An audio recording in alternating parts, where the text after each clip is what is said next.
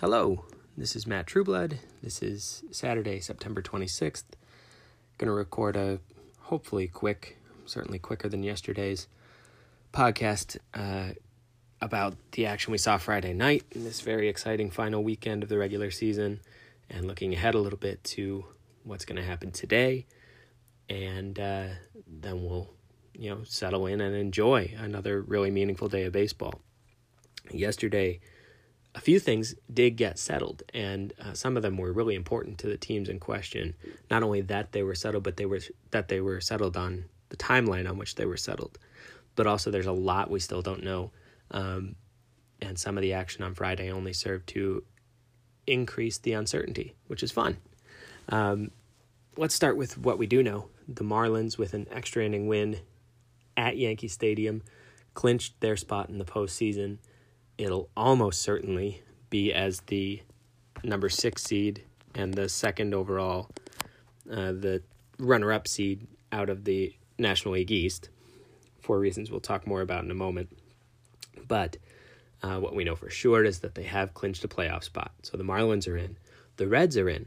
They beat the Twins and got help when uh, the Marlins also got this help when the Phillies lost to the Rays it became a battle of the bullpens in Tampa, at which point, of course, the Phillies were doomed.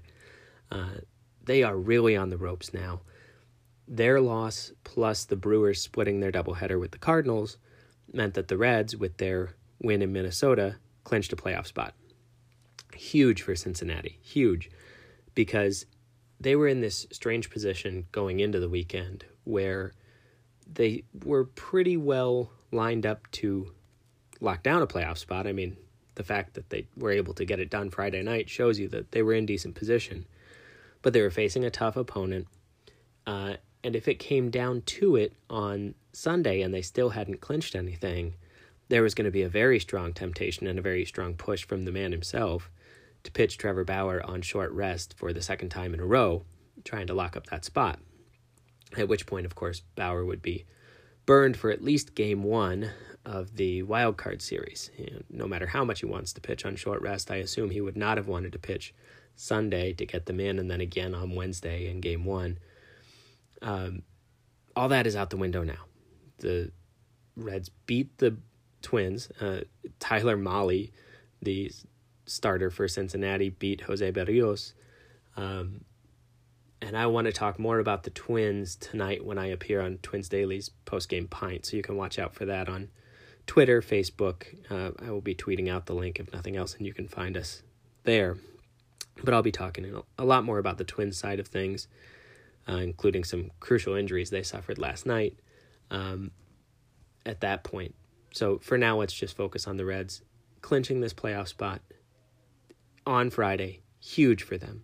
It lets them go ahead with Luis Castillo for today's game, Saturday, you know they'll keep him from going too crazy on pitch count and he'll be ready for game two of the wild card series. They don't have to run out bauer uh, on sunday and I, I feel 100% certain that they won't.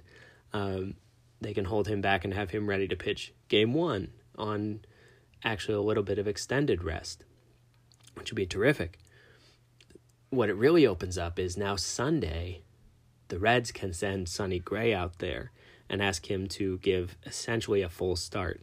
He got back into the rotation after missing some time. He'd, he'd struggled and then he was shelved with a strain in his back.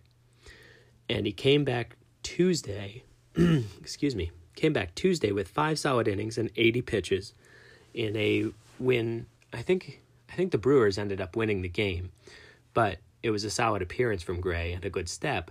But he only went 80 pitches. Um, anytime you're dealing with a back, there's a you know, question of how much you're stretching out and how deep you want to push a guy. And clinching this spot gives the Reds the chance to send Gray out on Sunday, give him the full leash, and say, you know, uh, without abusing him or without tiring him out at all, you can make sure that he is fully ready and fully stretched out, fully ramped up to be ready for his game three start if that's what it comes to in the wild card series. So, big deal for the Reds and bad news, unfortunately, you know, from their perspective for the Braves, who are still pretty well locked into the number two seed in the National League um, and are very, very likely to be facing the Reds in that series. They're going to get, in the order that the Reds would most prefer, Bauer, Castillo, and Gray at full strength. Um, the loss for the Twins, along with the White Sox losing in Chicago and Cleveland coming back with yet another walk-off victory, this time over the Pirates, tightens up the AL Central. And, you know, because the White Sox lost, the Twins are by no means in trouble at this point. Um, they're still in control of their destiny in terms of winning the American League Central and pretty well positioned to do it. But it now looks like the avenue through which that might happen could be a uh, could be a three team tie. You know, we we get to the point where it's uh, the Indians catching the Twins and the White Sox over these. They've already caught the White Sox. They're now tied with Chicago, and because Cleveland holds the tiebreaker over them, right now they would be the four seed playing the Yankees and having home field advantage for that series. The White Sox uh, have fallen all the way to the seven seed, and it doesn't necessarily look like they're going to climb out of it, but we'll have to see what happens over the next couple of days. And the Twins, you know, there's a little bit less desperation on the other side now that Cincinnati's clinched, so they have good reason to hope that they can win at least one of these next two to secure their spot as the American League Central champions. So let's switch lanes back to the Phillies um, because things are pretty bleak there, but it's not over. Uh, it's it's interesting at this point. You know, I said on yesterday's podcast that the Rays pretty well have the number one seed in the American League locked up. That's still not technically true, even though they won last night, but it feels virtually inevitable. Um, and so, starting with that premise again, and noting that the Rays have certainly gone out of their way to line up their rotation for the wild card series that starts Tuesday, you're not going to see any of their best arms pushed in any way over these next two games.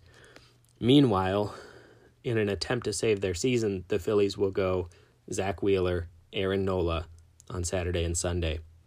So in that way, there is still this this path, right? Um, their bullpen is just a tire fire. It's clear that nothing they're trying is is working. Nothing's going to suddenly start working you just hope Joe Girardi has the good sense to lean as hard on those starters as possible, and maybe the Rays aren't going to be pushing as hard as they might be. So the those starters could just dominate a lineup that has a couple of guys resting. That's the path, I think, for the Phillies to somehow scrape back into this. The Giants had their chance to really throw a knockout punch to the Phillies, not directly, of course, but um, since Philly lost and the Giants won the first game of their doubleheader against the Padres, they also took a late lead in game two of that doubleheader when uh, they put together a rally and Wilmer Flores hit a go ahead home run against the previously unscored upon Drew Pomeranz. Um, and that illustrates what makes the Giants so interesting, so fun, uh, maybe so dangerous, they've got this lineup that's a it's a lot better than you think in a lot of unusual but not totally fluky ways. Talked a little bit about that yesterday too. Um, but then at the end of the game, you saw what makes it so hard to take the Giants seriously. Not only in this race for the actual playoff spot, but certainly if they make it as far as a series against, it would almost have to be the Dodgers. Sam Coonrod gives up a three run walk off home run to Trent Grisham. And just like that, the outcome is flipped. The Giants don't take a commanding lead in that race for the wild card. Uh, and at this point, in fact, you know, with two games left in the season, they hold a one game lead over Milwaukee and a one game lead over Philadelphia. Um, I'm not sure about Philadelphia and what their divisional record is frankly, I don't expect that particular one to come into play, even with Nola and Wheeler pitching these last two games for the Phils. But Milwaukee and the Giants hold identical 18 and 20 divisional records at this point. They're both playing divisional foes these final two. So in any scenario in which the Brewers catch the Giants, whether it's by beating the Cardinals each of the next two days and the Giants splitting them with San Diego, or if the Giants lose the next two to San Diego and the Brewers merely split with the Cardinals, the Brewers would not only tie the Giants but have the tiebreaker over them to to get into the playoffs. So uh, it's kind of tough for the Giants at this point. They need to take care of business, and on the plus side, I guess they they face a Padres team that's not going to be straining itself too hard. Um, you know, and it'll be interesting too.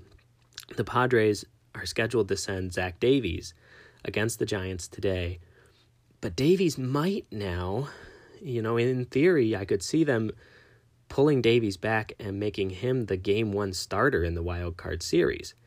Because yesterday, not only was it announced that Mike Clevinger is dealing with an elbow impingement, leaving his status for the wild card series up in the air, but then in his start in game two of the doubleheader, Dinelson Lamet left with what's being called biceps tightness.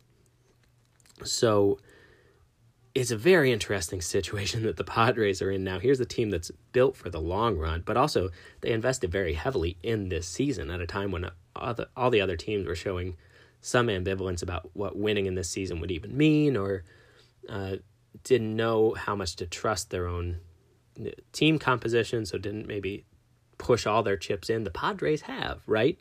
Um, and that's to their credit in a lot of ways. And again, in sort of a contrast with the Twins that maybe I'll tease out more on that uh, post game pint podcast appearance tonight. Um, they went and solved problems that hadn't yet arisen, and it's paying off for them in certain ways down the stretch here um, at the trade deadline. But now they have this situation where their top two starter starting pitchers are guys who are under control for them beyond this year, could be pivotal parts of their rotation in any playoff run, these guys are vital, Clevinger and Lamet, but also they're vital to the future of the franchise as well. And you don't really want to be the team that's imperiling, you know, out of selfish, out of self interest, and also just the right thing to do is not to necessarily risk them if they're pitching with arms that you think are close to breaking in a more serious way. Yet, if you don't, it's a tough, tough hill to climb to get, you know, much of anywhere, even with the very good offense and decent uh, relief depth that this roster has. So you you throw all that into the mix, and Chris Paddack did start the other game on Friday. He could be the game one starter for the wild card series if you choose to rest both Lamet and Clevinger. And at that point, Davies could just start game two. So you probably keep him on schedule to face the Giants today. But if they decide, because Paddack hasn't frankly been pitching all that well and didn't pitch all that well on Friday either, that you'd rather have Davies as your game one starter, that maybe they hold that guy back. And that gives the Giants a little clearer path to wins to a win at least today and certainly tomorrow. You figure the Padres are going to be uh, uh they're foot as far from the gas pedal as possible uh, just to get through that series unscathed to the greatest possible extent.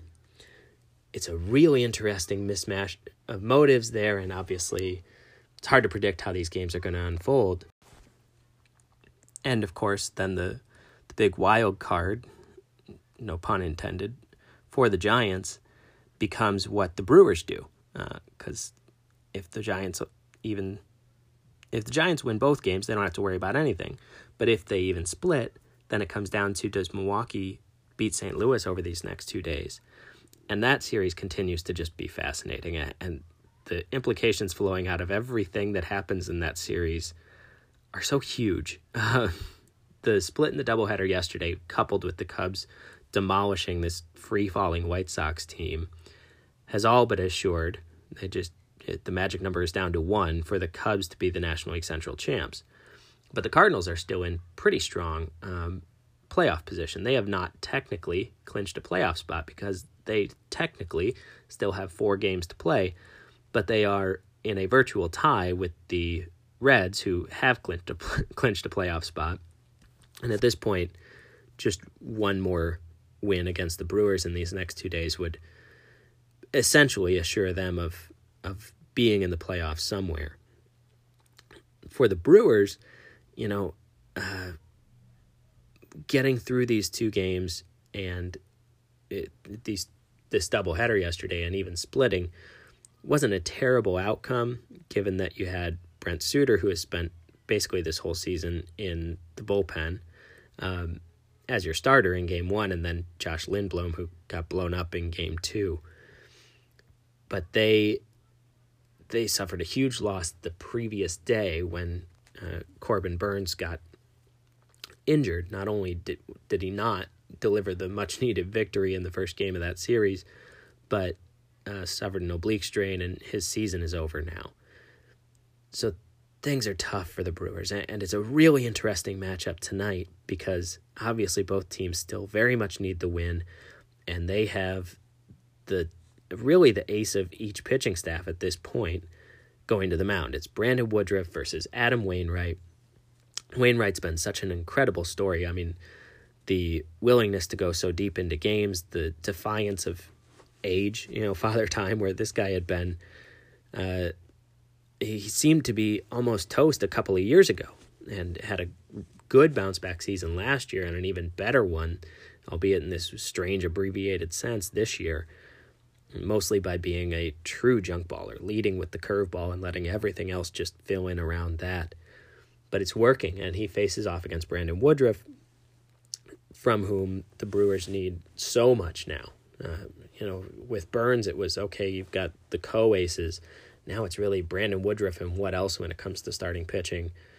Of course, it won't matter unless they win at least one of these next two games, and really, they desperately need to win both to position themselves well. Um, Woodruff is the guy that you'd want going to the hill in that situation, but they're facing again a very motivated Cardinals team with Adam Wainwright on the mound. So I think that's most of the really compelling things. Uh, you know, it was for the Cubs a, a real tone changer to not only beat the White Sox, but beat them handily.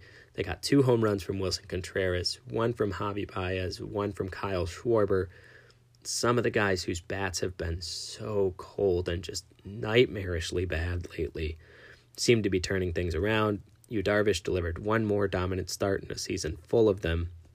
He and actually it's Kyle Hendricks and he are the one, number one and number two starters in the entire National League in innings pitched this year, which is not by accident. David Ross has ridden his starters so hard just trying to keep from having to rely on that thin and sort of unpredictable bullpen. And it's worked. It's worked. The Cubs are essentially locked in as division champions now. Um, that was a big win for them. And now tonight they'll face off against the White Sox and they'll send Jon Lester to the mound for his possibly his last regular season start as a Cub. But uh, more interesting to me than than that possibility is this one. The White Sox this year are 13 and 13 and 0, 13 and 0 when the opponent sends a left-handed starting pitcher to the mound. Uh, maybe obviously, but maybe less obviously than you thought. That's never happened before. No team's ever gone undefeated against left-handed starters. It really hasn't come anywhere close to happening since World War II. Uh, there was a, a fairly long stretch starting in the late 30s and going right through World War II, where the Cincinnati Reds would just punish left handed starters. And it got to the point where teams almost never used left handed starters against them. The 1939 Reds are the best team that I found. And I information could be incomplete here, but I, I think it's pretty reliable. Um, the 1939 Reds went 16 and 3 against left handed starters. In 41, they went 12 and 2. In 42, just as partially as a demographic fluke of the makeup of the National League and its starting pitchers, partially because you just knew better than to start lefties against the Reds. They went 1 and 1 against left-handed starters all year. In 43 11 and 2 and 44 11 and 2. So there have been teams that have dominated lefty starters. Uh, the 52 Dodgers went 16 and 5. The 1970 Reds, uh, obviously not any overlapping players or anything, but the first sort of team that earned the distinction, the Big Red Machine, went 37 and 9 against lefties. Um, and notice, you know, the the 39 Reds, the 52 Dodgers, the 70 Reds, these were all pennant winners. Um, so it's interesting in that sort of vague historical fun fact way. Obviously, if this season had gone on 162 games, the White Sox may have won 13 straight games against left handed starters at some point, but wouldn't have gone undefeated against them. Still, it'll be really interesting to see whether uh, they can finish this undefeated campaign against lefties by beating Lester. And there's a lot on the line for them at this point. Um, you know, they are locked into the playoffs, and at this point, it's very unlikely just because Cleveland has caught them and has the tiebreaker over them and is playing a weaker team these last couple of days and is doing so at home. And Cleveland just seems to have their mojo going right now. So it's unlikely that the White Sox will push past Cleveland and win the division as much as it looked all but assured that they would win the division like a week ago. Um, but still, I think there's a difference for them between being at home against a Yankees team that I don't know. I, I think I might be the low man, and this can be a topic for tomorrow's or Monday's podcast, but I might be the low man on the Yankees at this point heading into the playoffs. But to me, there's a big difference if you're the White Sox between playing the Yankees at home in a best of three or going to Target Field or even a Progressive Field for a best of three. I, I would like my chances better. Irregardless, irregardless, what am I doing? Look, I'm very tired. Uh, regardless of home field advantage concerns, I would feel a lot better if I were the White Sox about my best of three against the Yankees than against either Cleveland or Minnesota at this point in their ballpark with that small disadvantage built in, seeing the way that they've played against those teams for most of this season. So it does make a difference. There's a lot on the line for those clubs over the next couple of days. Um, Cleveland at this point has to be feeling really good, even if they don't push past the Twins and they're the team hosting the Yankees um, as the four seed. That would be a fine position, I think, if you're Cleveland and getting to start Shane Bieber against Gerrit Cole. There's no real need to fear the the ace factor there. You know, you get the better of that ace matchup, and uh, so it'll be interesting to see how that race ultimately unfolds.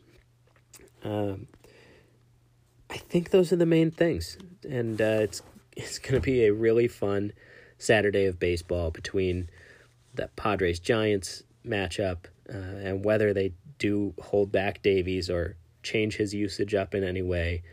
Um, the Cardinals Brewers showdown, and then a couple of teams that will also see some pitchers who are going to be important to their playoff push. Uh, you know, the Yankees are starting Deivi Garcia today.